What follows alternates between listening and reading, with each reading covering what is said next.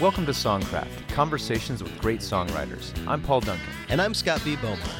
Songcraft brings you in depth interviews with the men and women who've put pen to paper, hands to keyboards, and fingers to strings to create lyrics and music that stand the test of time. You probably know their names, and you definitely know their songs.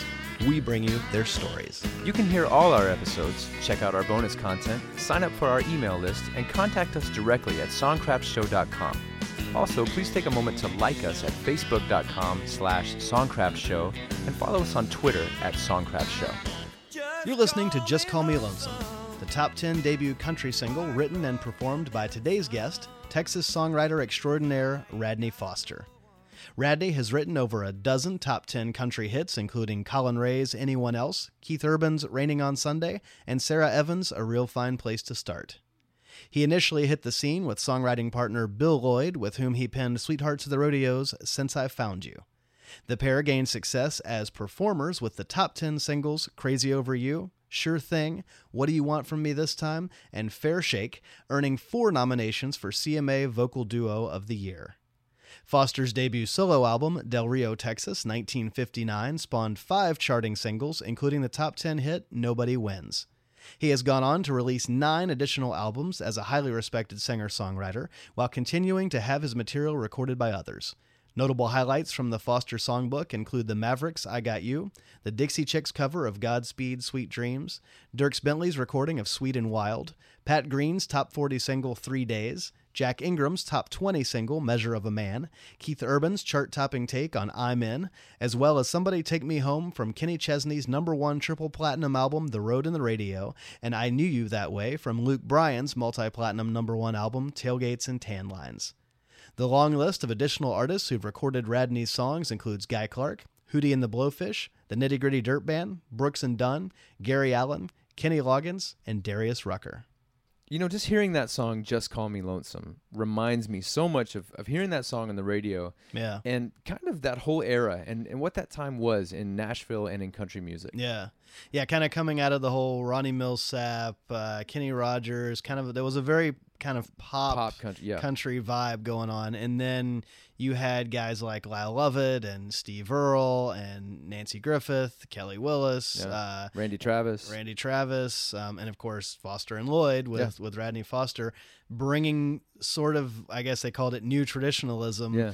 to the radio. And it was an interesting thing because it was the sort of a throwback to country's roots, but it was being made by a younger generation that grew up on Buck Owens and the Beatles, Right. And sort of brought that that new kind of twist on Right. the roots of country, which I thought was like really cool and experimental, even though it was rootsy and refreshing. And I look back on that period in country music with a lot of fondness. Yeah, I mean, you you heard you know Western swing, and you heard the sound of like steel guitars and fiddles again, and you Right. heard that kind of slap back delay. But it was also kind of coupled with you know uh, sonic advancements. You know, It- Right, it, wasn't right. like a total sonic throwback like we're trying to make nostalgia records, but they were new records. They were modern sounding, but they pulled kind of that songwriting element from its uh, traditional roots. Yeah, it was it was also kind of like brought a um we were joking earlier about like it brought back the cowboy boots, but it also brought the eyeglasses with it. You know, like it Right. was like the Right. It was refined. It was exactly there was a, a sort of the an, an, a new intellectual strain, uh, or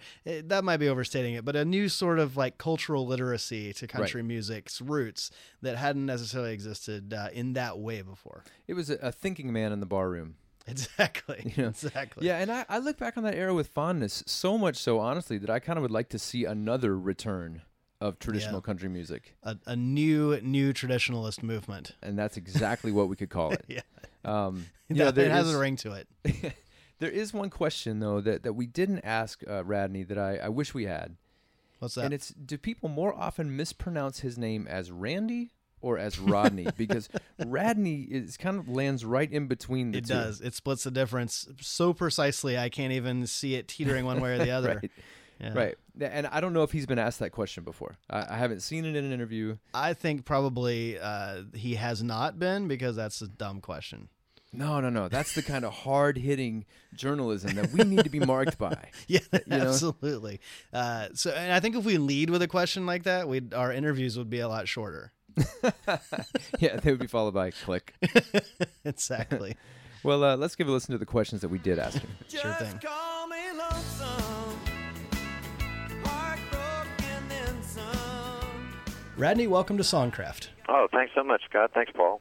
Yeah, it's great to have you with us. And, um, you know, you've just recently released this new single called All That I Require. And um, you've written a lot of different types of songs over the years and explored a lot of different territory. But this is probably one of the most explicitly political songs that you've written. And it incorporates, you know, rhetoric from, from Mussolini and Stalin and Hitler and kind of challenges the listener to reflect on the seductive but dangerous lure of, of demagogues and fascists. And, you know, the, the hook is your pantries will be full and your faith will be inspired. The blood of all your children is all that I require. So, you know, heavy stuff. And we're, we're definitely in this kind of political climate of fear and, and anger that is certainly distressing. But I'm curious what specifically prompted you to write about this subject and, uh, in a larger sense, as a person who's had a great commercial um, career as a songwriter and artist, where do you kind of place yourself in the long tradition of singer songwriter as social commentator or, or even protester, really?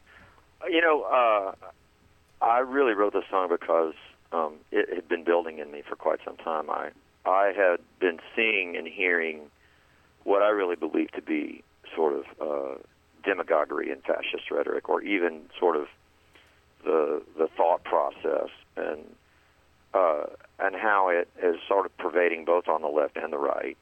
Um, you know, and and certainly, I mean, it was it was fomented. I think you know by Mr. Trump. He's leading the pack, no doubt. But Yeah. but that but you know, I think sometimes students at a university who decide that they're going to shout down a speaker that might be a conservative that they don't like, instead of letting him or her speak their piece, um, that's fascism.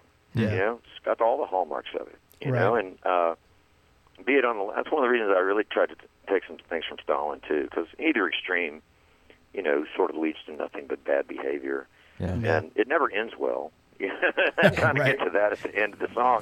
right. I'll make us strong again, and you'll sleep safely in your beds.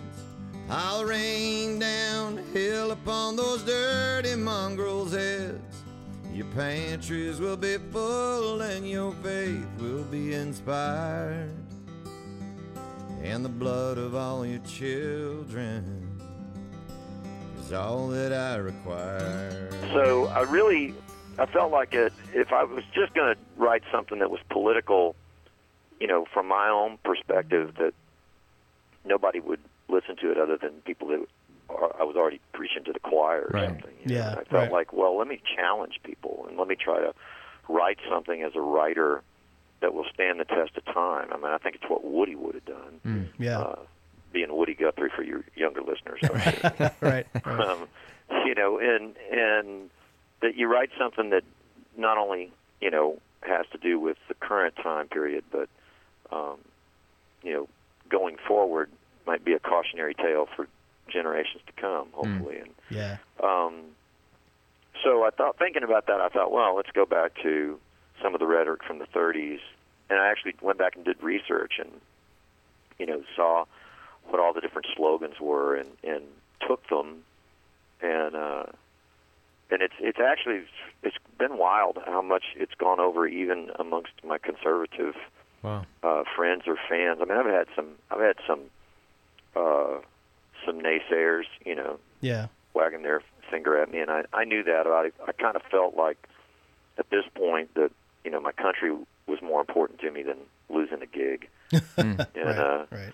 the and and I've always had social commentary in my in my songs, but you're correct. This is the most you know overtly sort of dealing with the political world Yeah. that we've done. Although, you know, on, my last record, I had a song called "Not in My House" about hate speech, and Right.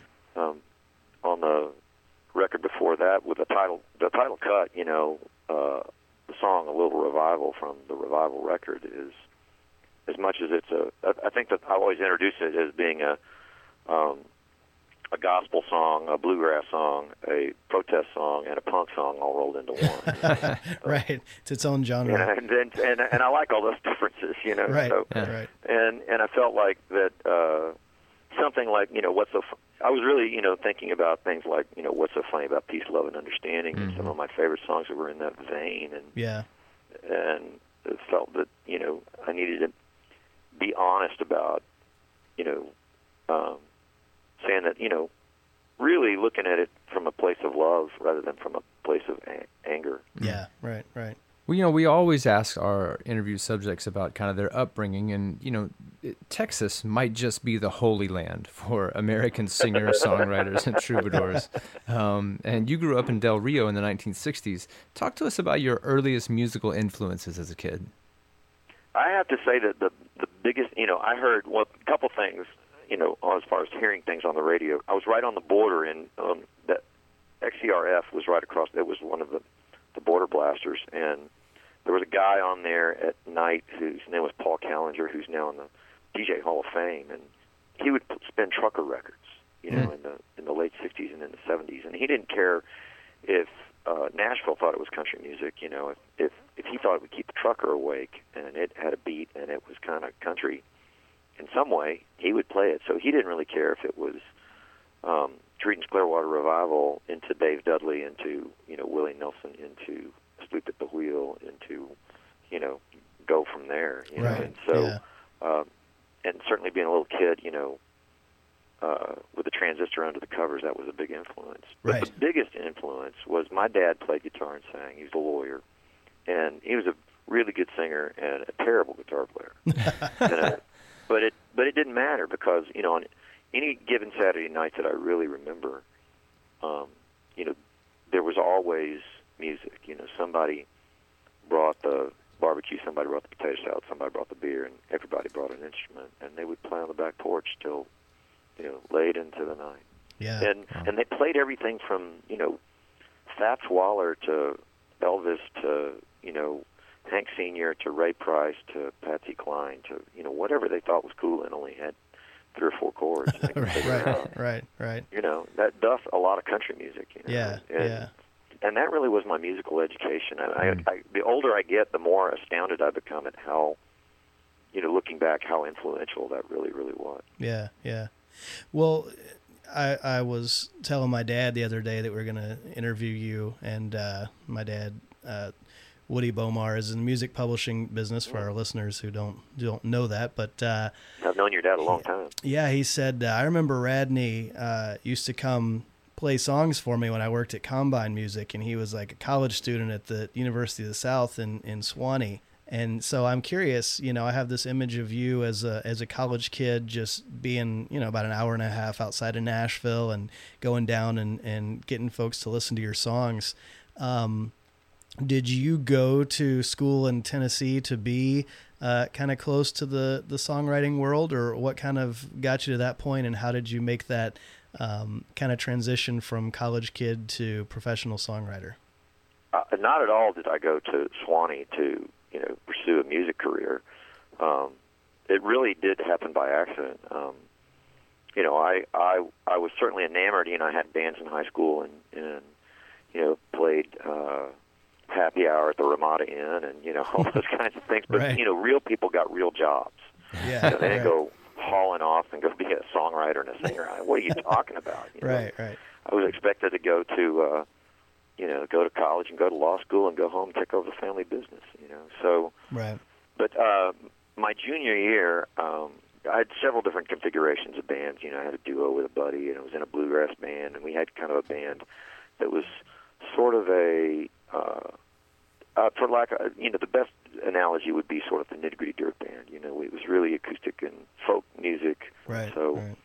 uh, this guy comes up after a set, and he was older, and uh, this was up at Sewanee, and he said, uh, "What band does those three songs?" And the guys in the band started laughing. They said, well, "You know, you can't get them. You know, our our singer wrote them." Uh, and he said, "I don't know anything about the you know music business, but um, I got a buddy who's a you know producer and a songwriter who's in Nashville." I'm like, "Yeah, yeah, yeah, right, sure. You know, yeah, yeah, sure thing, buddy." You know? Right.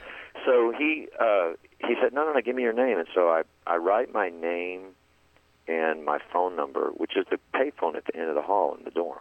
right. You know, that's, you know, That's great.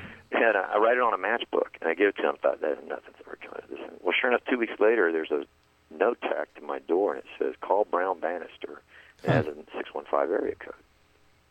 I was like, "Why do I know that name? Why do I know that name?"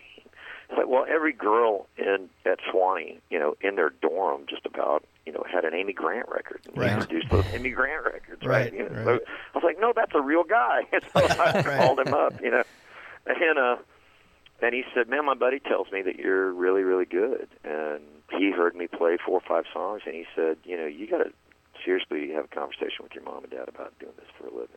Hmm. And uh, that got me the bug, and so I took a year off from college and thought I was going to be the next Elvis by the time I was 21. And All right.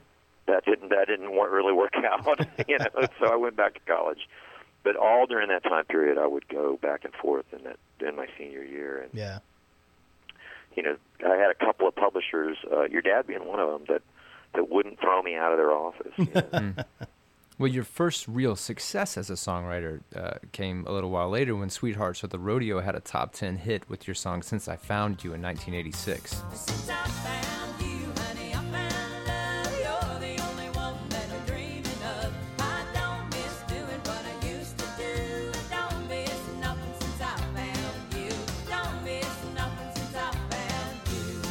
That's a song that was co written with Bill Lloyd, who would really factor pretty heavily into your early career. Tell us how you guys, you know, got to the point of writing that song and how you were working together as a songwriting team right there at the start. Well, um, we both got signed to Mary Tyler Moore Music. She had made so much money in the television world uh, that uh, you know she started a, a record and publishing company, and so uh, I got signed as a country writer, and Bill got signed as a rock writer, rock and pop writer. And you know there was kind of a thought process, and both of us like, well, you know, if I write with that guy, maybe they'll pay more attention over on the other side to my rock songs, and then vice versa. Maybe you know he thought, well, maybe they'll pay more attention to my country songs. Right. And we were both the young bucks. You know, we didn't. You know, we didn't really have a whole lot of connections, and we were uh, younger than most of the other writers. And so, you know, they had better air conditioning in the office than we did in our apartments. You know, so go down there and hang out all day. You know? Right. And so it's like, hey man, you want to write songs? Yeah, sure, let's do that. you know, and then we found that you know it kind of worked, and you know, my tune plugger, the person who was really in charge of you know my career at that point, said like she made me quit coming. We used to have these meetings every Monday of who was cutting, you know, and you know these guys would go in room on Tuesday and they would write something tailor made for you know T.G. Sheppard or for you know Eddie Rabbitt or something, and Right. then sure enough, you know uh, they demo it on Friday and then it'd get cut, cut two weeks later, and then three months later it was on the radio, you know Yeah. and I thought that was my job. I thought that's what I was supposed to do. And you know, she said, "I hate what you're doing when you're trying to do that." And I was like, "Oh shit, she's going to fire me," you know. And uh, she said, "No, no, no, but I like what you're doing on your own. Go write at home. Don't come to the meetings, but keep also keep writing with that Bill Lloyd guy because there's something really special going on there." And it kind of created a sound all on its own. Right. So in the summer of 1987, Holly Dunn went to number two on the Billboard chart with "Love Someone Like Me," which you and Holly wrote together. Um, but by that time, you and Bill had landed an artist deal with RCA and were soon climbing the charts with your own self-penned top five hit, "Crazy Over You."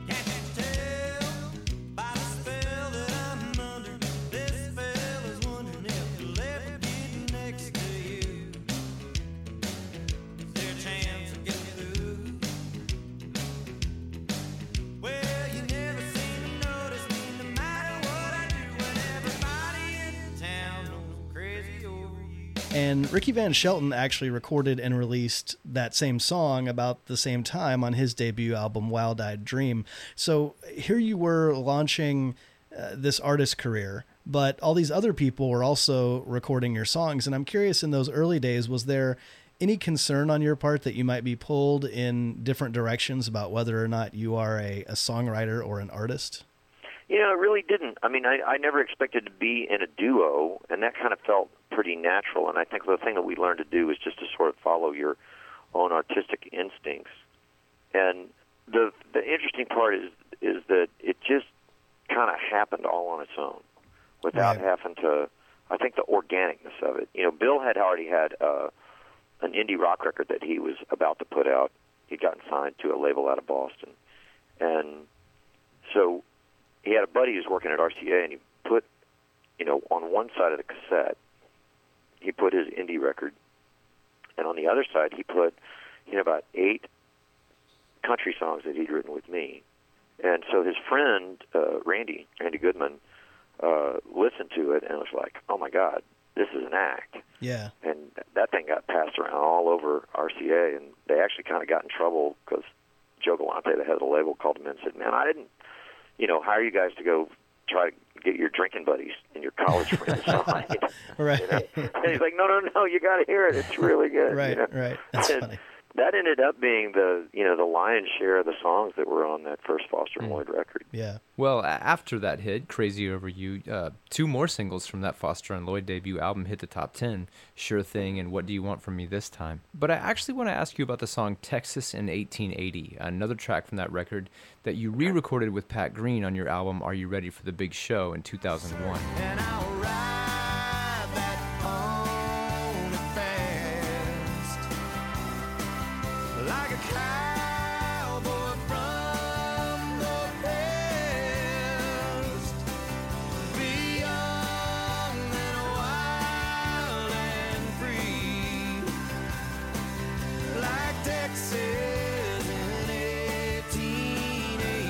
Um, tell us about that song and what prompted you to revisit it 14 years after the original recording. Well, um, I had gotten basically talked my parents into letting me go to Nashville and take a year off from college. To, I could get a sabbatical, you know, to take a year off without having to reapply and all that kind of stuff up at Sewanee. And so they said, you can try that. And I said, okay.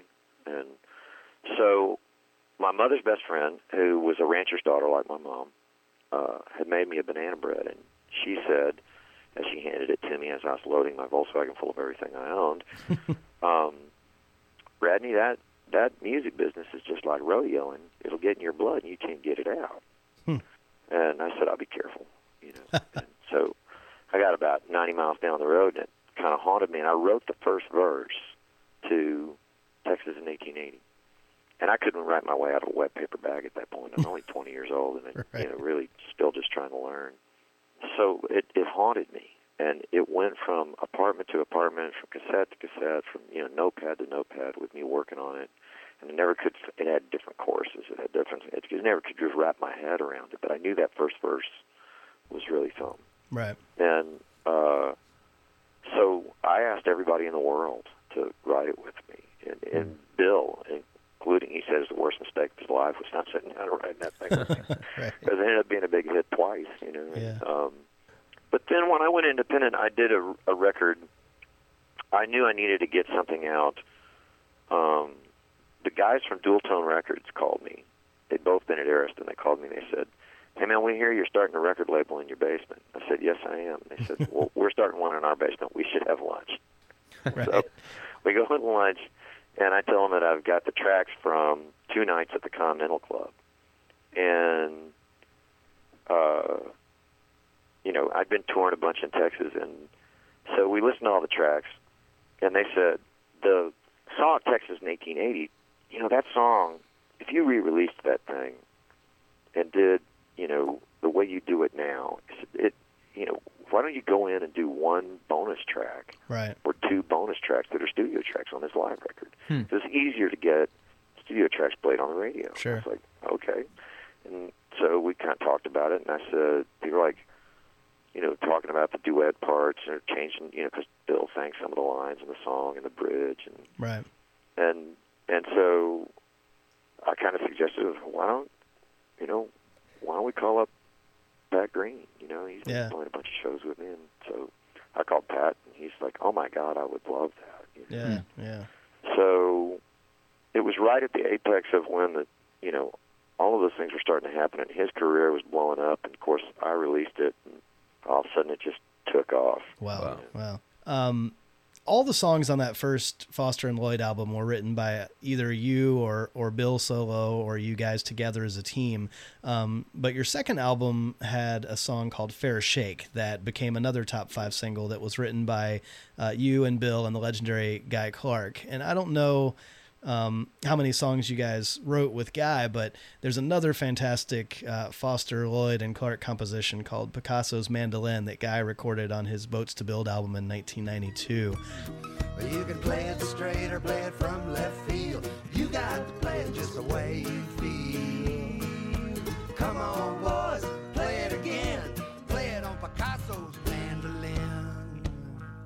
Talk about working with Guy and what you learned about the craft of songwriting from him.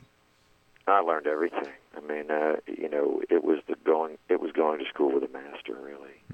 And Guy Clark came and played my junior year at Sewanee, and I was standing in the audience. You know, if you'd have told me that seven years later I was going to be writing songs with him, I'd have called you a liar. You know. Yeah, yeah. and uh but you know we just hit it off and we wrote three or four with him and then i wrote again with him later solo. Yeah, um although nothing ever stuck really. Yeah, it doesn't matter. It was just you know it was such a learning process from him. You know the, the biggest thing i remember is we got through you know fair shake was the first song we ever wrote with him. Hmm. and the cool part was you know we got through and and guy would write in real exacting script on on graph paper. Huh. and uh and we got through with the song and he had all the we, what we thought was through with the song and he had all the lyrics written out and then he took an exacto knife and a straight edge and he cut the couplets all up Jeez. wow. and he said, now we get to really figure out how this thing goes. and we put them all, and we would like, well, maybe that goes there, or maybe this second verse is the first verse, or maybe Wow. the second couplet in the second verse is the first two lines. You know, That's We cool. sat and figured out, and it changed. Yeah. know. it changed around because of cutting it up like that. Right. There's something a lot more romantic sounding about that than uh, writing on a computer and cutting and pasting things around. Yeah, I know, right? you know, and and uh, well, also on the first time we wrote with him, th- this is a, an awesome story, and uh, we were we were nervous as hell, you know, and so we go up, and he has this little attic, and as a matter of fact, um, it was in your dad's, uh, you know, in in the old combine building. It was Right. EMI Publishing by that time, but he had an attic uh, office on the third floor, and uh, the phone rings, and all of a sudden he goes, "Hey, hello." Yeah, he's talking to some guy, and he goes, "No, I've been writing with these guys, Foster and Lloyd. It's really cool." It's like, "Well, hang on."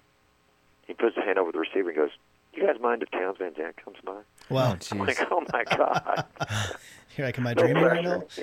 yeah, I think that'll be okay. that's, that's, yeah, absolutely. Guys, come, come on by. You I think we can deal with that.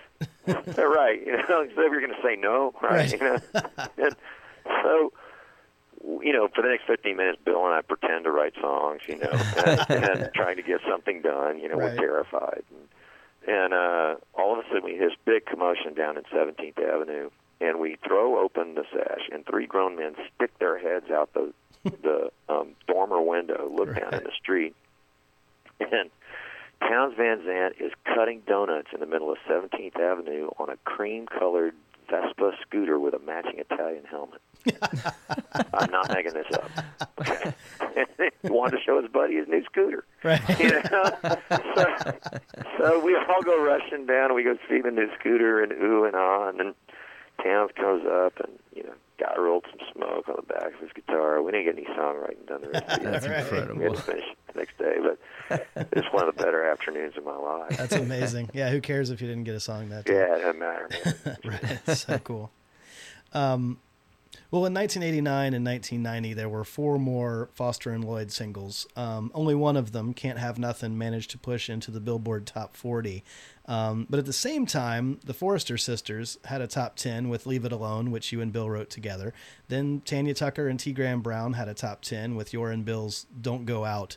Um, was that frustrating for you guys to see the songs that you wrote together becoming hits for other artists rather than for you guys? It was lucrative but frustrating, yes. You know, but I mean, Mixed bag. yeah, it was a mixed bag because you know, um, but yeah, you wished that there was, you know, and I think that there was a.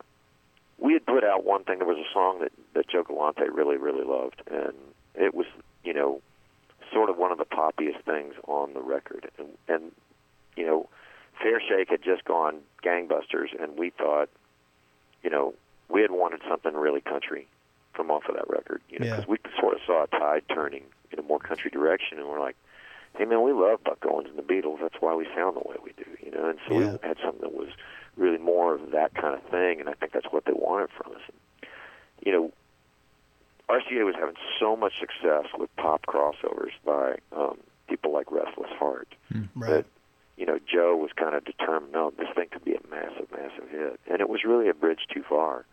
And then when it it died, I mean, it it tanked, Yeah. and when it did, it made the struggle hard to get back in the graces of radio. Yeah. Right. Because Sure. we were already different to begin with. We were hard to work to start. You Makes know? sense. and because we played like punk kids, you know, and we, you know, had, you know, long hair and earrings, you know, Right, things like right. that. You know, it was very different. It, that that seems so normal now, but it was really different at the time. Uh, you know, but that, that and it was it was frustrating, but that's kind of what happened. You know, Yeah. just that's once you fall off that wagon, it's very difficult to get. Right. Yeah. It's it's it's climbing that mountain that second time is much tougher. Yeah, yeah. Well, by 1992, you and Bill had had gone your separate ways, and you released your first solo album, Del Rio, Texas, 1959. Um, the debut single, "Just Call Me Lonesome," hit the top 10. There were a total of five charting singles released uh, from that debut solo album. Uh, the most successful, of course, was "Nobody Wins," which you co-wrote with uh, Kim Richey and was a big hit.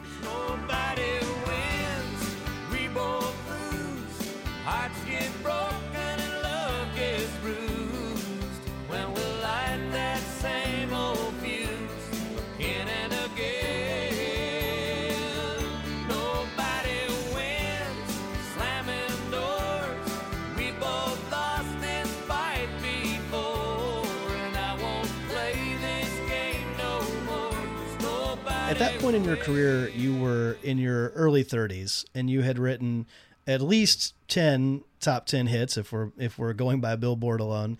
Um, but and, and you know more than half of those were songs that you also performed as an artist. And, and I'm curious for a guy, you know, a young guy who's already had that kind of success. Um, in what ways did having that success impact your creative process, whether that be, you know, in a positive way through the added sense of confidence or even in a negative way with feeling an increased sense of pressure or, or did that success really impact your creative process? I think it gave me confidence. Really, I, I I'm going to answer this question by going back to Foster and Lloyd's first record. Hmm. We went in with it's like if we don't go in and do this fearlessly and you know do this the way we want to, and and you know tell the record label that, hmm. Then you know what's the point? You know, Yeah. because I don't want to do it unless we're going in to make art. And so we told them that very thing, and they were like, "You can do anything you want.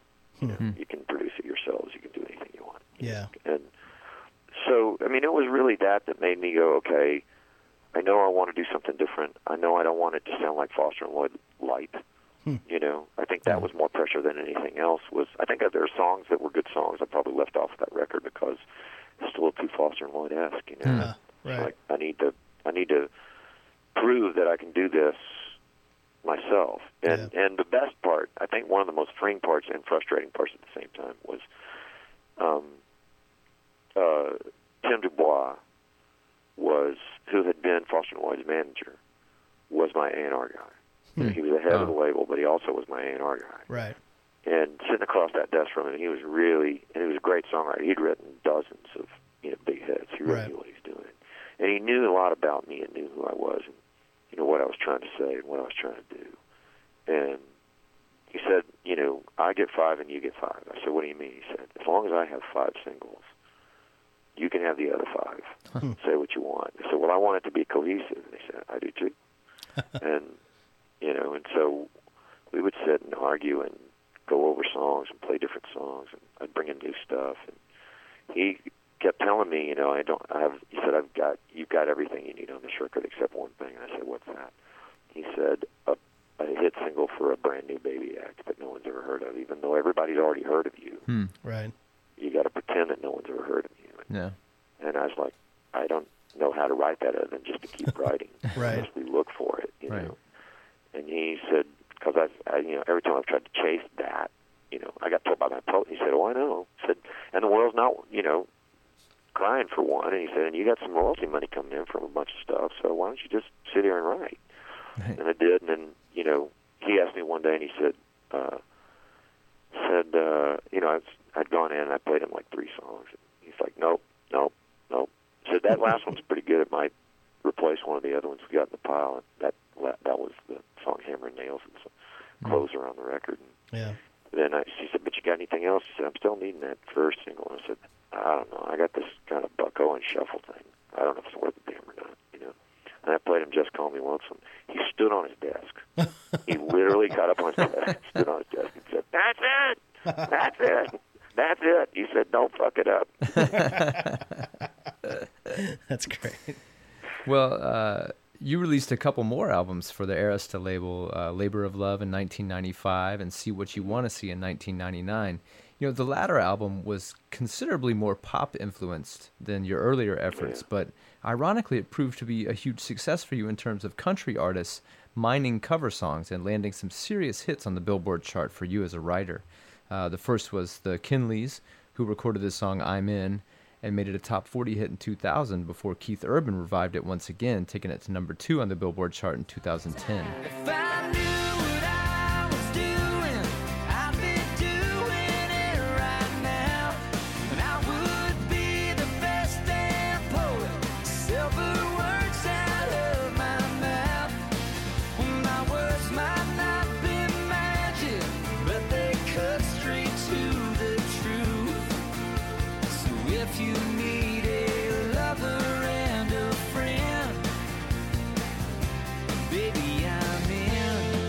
Now, we know songs, of course, are not static and they can find new life and new meaning in different circumstances. But have you been surprised by the way your song catalog has been able to adapt uh, through all the changing trends in the country genre? Yes. In a word. have, absolutely. In a word, yes. You know, I think one of the things is that I try very hard. I got accused of this by a critic once, and it really pissed me off because of, you know, that I was just basically making records that were demos for someone else to go cut the songs and have hits with, you know. And and it was at a time when I was really trying to, you know, make a statement, and I thought they were dead wrong, you know. Yeah. Um, and uh, but I I think that the fortunate part has been that for whatever reason, you know, I go make records, and there are other people who put more zeros, you know, after their record sales who are fans. You know, Hmm. they grew up. You know, Keith Urban grew up a fan Yeah. you know, and so did a lot of others, you know, and so having that accent, they they're like, I gotta hear this new Radney Foster record, Yeah. and then they realize it's like he was over there in Americana and Texas, and it's like hell, anything with Texas stuff, it's already been a single down there, it's gonna help me. Right. Yeah. Right. So I think that's been one of the keys to it, and there wasn't any way for me to sort of, you know. You, you couldn't have, have said, "Oh, here's what I'm going to do." Right, right. Yeah, you can't plan this something will be like my that. formula for success. It would blow up in your Right, face, and it would be horrible, and you know, Yeah. you know. And uh, so the the fact of the matter is, is that actually, you know, as opposed to what the critic had said, it's been the complete opposite. I've Hmm. always known that when I tried to chase anything, that it would blow up in my face. Yeah. And when I didn't try to chase it, and I just followed my heart, Yeah. that I would be successful. Well, yeah, I mean, even though it's not a formula that you could formulate, I mean, it does work. I mean, besides I'm In, another song from that album that Keith Urban recorded was Raining on Sunday, which Oh, was yeah. a top three country hit, as well as a top 40 pop hit in 2002. You know, another one of the classic songs from your third solo album is Godspeed, Sweet Dreams. And that's been recorded by Nick Lachey and most memorably by the Dixie Chicks on their multi platinum Home album.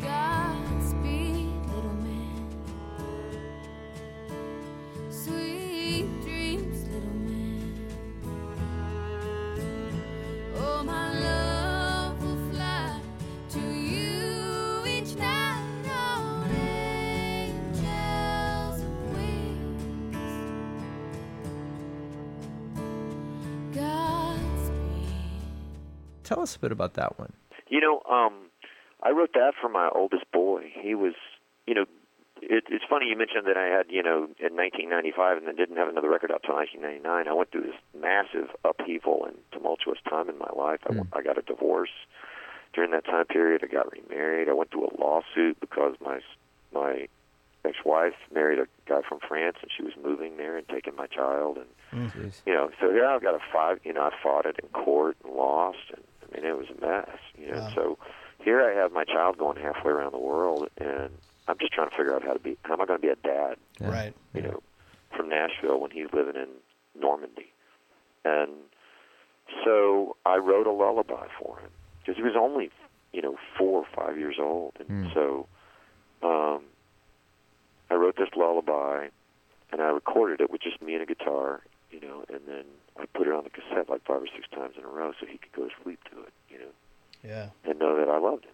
Wow. So the Dixie Chicks heard it because um, Natalie Maines had had a baby boy, and my wife said we've got to get a, and they had they had been opening for me Oh back in wow. the day, Nice. you know, back in Texas. You Yeah. know,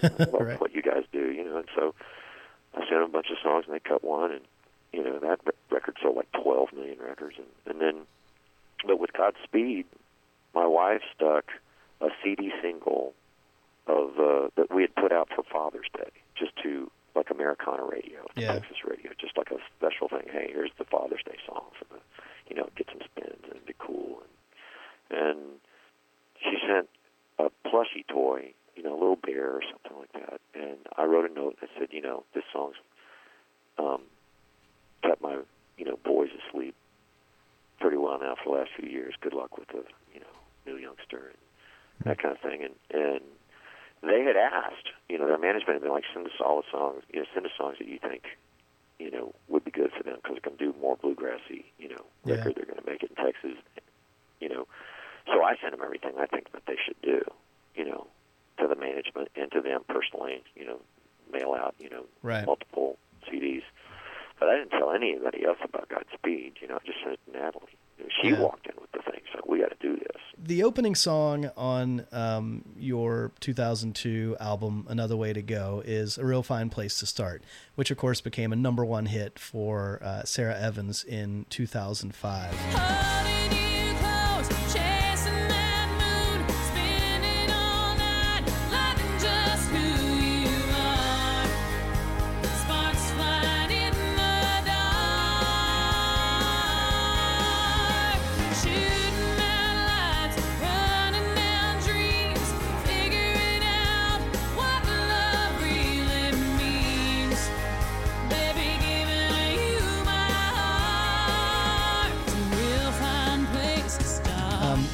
touched on the idea of other artists having hits with with your songs, and this question isn't really so much about the the success of of other artists with your material, but really more what the experience is like for you to kind of hear other voices um, interpret your songs, to almost have the unique experience of having the opportunity to hear someone else's interpretation of your work and get as as close to a third person experience of your own music as as you possibly could. Yeah, I, you know, at, at first, um, when I was younger, it's like they're not doing it right. You know, Right. they did. Well, of course they did. They did it their way. Yeah. And and now I'm uh, I'm I'm I'm completely at the opposite end of the spectrum. I'm just curious as to what they did with it. Yeah. You know, what did they feel like was important about the song Hmm. and the chord change, and even like the changing chord changes. You Yeah. know, it's like, Yeah. Oh wow, I never would have thought of that. Yeah. That's cool Yeah. you know and so i think there's a curiosity at this point about it um i'm always there's always a part of you especially if it's someone who's on a major label it's like well what are its what are its you know financial merits you can't help but Right. not Of course. you know think of that kind of thing Yeah. and uh because the the difference of it is on the radio i mean it it, it the paycheck is you know staggeringly different Right. Right. and uh, especially now with you know streaming, You know, it's just crazy. Yeah. Uh, but uh, yeah, I think that that at first I had the reticence of of of going, oh God, they butchered it, you know, or or or or they would do it. They it's like, wow, they did a really good job, you know. I mean, it would be one or the other. Yeah. Um, and now I'm just sort of curious. It's like, wow, what what is their where did where did what's their spin on it? you Right. know? Right. What what did they hear that I didn't hear? and that probably comes with with the years of uh, maturity and comfortability in your own skin that come from once you really know who you are. Yeah. It doesn't bother you to let someone else No, interpret. that, what you it do. doesn't make. It's not like fingernails on a chalkboard anymore. right, right, right. Well, you know, a couple of the guys that have taken your songs into the top 40 are, are Pat Green, who charted with Three Days in 2002, and Jack Ingram, who made Measure of a Man a hit in 2007. And I mentioned these two because they're guys who, like you, are very much associated with Texas, but they've also found success through the Nashville music industry. Do you feel any kind of tension between kind of the maverick spirit of the Texas songwriting tradition and the established ways of doing things in Nashville? Absolutely, Huh. it's always been there. It's always it's going back to, you know, uh, the 30s. You know, I mean, there's been uh, there's been a sort of a Nashville way of doing things. There's always been one, and, Yeah. and it's not wrong. It's it's you know it's produced a juggernaut. You know, um, it's just different, and you uh, you know it. Then for that reason alone, there's going to be tension. In the same way that there was tension between Bakersfield and Nashville. You Yeah. know? Right. you know, or or L.A. Really. I mean, you know, all those quote unquote Bakersfield records were cut for the most part at Capitol Records Studio B. Yeah. You know, and um, and there was a you know there was always a difference between how people thought about it. You know. Uh, and, and it didn't make any difference whether it was twangy or poppy or anything else. It was just different because a different ethic and different sets of players and different guys looking at things different ways. You know, I mean, you, we tend to think of of the, the California country sound as as, or I do, as Wynn Stewart, Buck Owens, you know, Merle Haggard, Lynn Anderson, all that stuff. But you know, uh, Glen Campbell was Hmm. a pop session player, Right. And did this pop country stuff. And Yeah. I usually hate that stuff. And I would sit and listen to him all day long. Right. You know? Right. Yeah. And uh, prove me wrong, big time, man. Yeah. Right. uh, you know, and plus, I think that it's a great example of, you know, of a singer mining the work of a writer into incredible success. You know, I mean, I, if it hadn't have been for Jimmy Webb, you know, Glen would never have had the career he had, and if it hadn't been for Glen, Jimmy would would have never had the career. he Right. had Right. either. Sure. Yeah. Synergy. Um, well, speaking of uh, collaborations, in 2008, Dierks Bentley charted with the song "Sweet and Wild," which he wrote with Jay Clementi. Um, and since then, you and Jay have co-written songs that have been recorded by Darius Rucker, Luke Bryan, Sunny Sweeney, Sara Evans, and others, and kind of much in the way that Bill Lloyd kind of uh, dominated a lot of your co-writing activity in the early days. It seems like um, Jay's name pops up a lot more frequently in your more recent material. Um, talk about uh, how you guys began working together, and in a more general sense, for you, um, what makes for a successful long-term collaborative songwriting relationship? I think what makes for a successful long-term collaborative relationship is really the the product, the end product. You know, Jay is like a little brother to me, and uh, I, I kind of mentored him into the business, and and he, like myself, is a fly fishing nut. You know, and so a friendship was born, Yeah, and but out of that was also born some great songs, and so and some success. yeah, and and I have other writers. You know, I've been very successful writing with um, uh, Gordie Sampson and, and several other people. And I and you know, the more you co-write too, you know, for me anyway, sometimes guys in Nashville, you know, lose the art of writing by themselves. Huh. And uh, um, I've been fortunate in that I don't. I think it drives me the other way. It makes me try harder, and I learn more from writing with other people. yeah, yeah. Interesting. Uh, your last studio album was Everything I Should Have Said, uh, featuring the incredibly honest title track. Everything I should have